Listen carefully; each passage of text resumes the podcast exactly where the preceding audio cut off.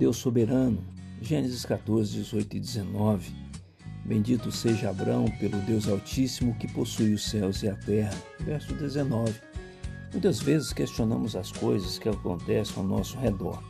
Questionamos nossos pais, líderes, questionamos nossos governantes, chegamos até mesmo a questionar o próprio Deus.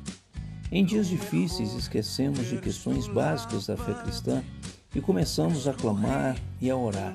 Devemos fazer isso mesmo. É um meio de graça dado a nós por Deus.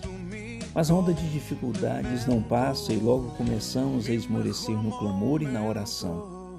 Então, é o momento em que partimos para o início da murmuração e questionamos: por que Deus não responde meu clamor? Deus me ouve?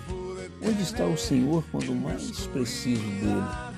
A lista de questionamentos só cresce.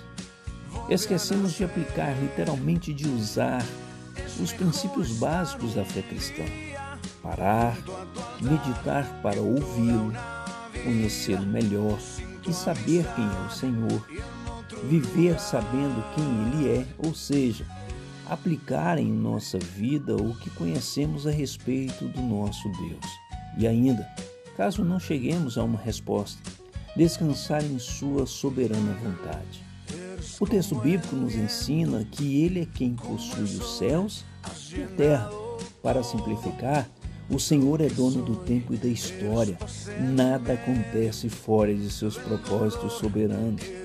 Não é o momento de questioná-lo, mas de meditar nele, de conhecê-lo, de se arrepender, de se amoldar à vontade do Senhor e esperar que Ele mesmo está no controle absoluto e agindo mesmo se não estivermos vendo.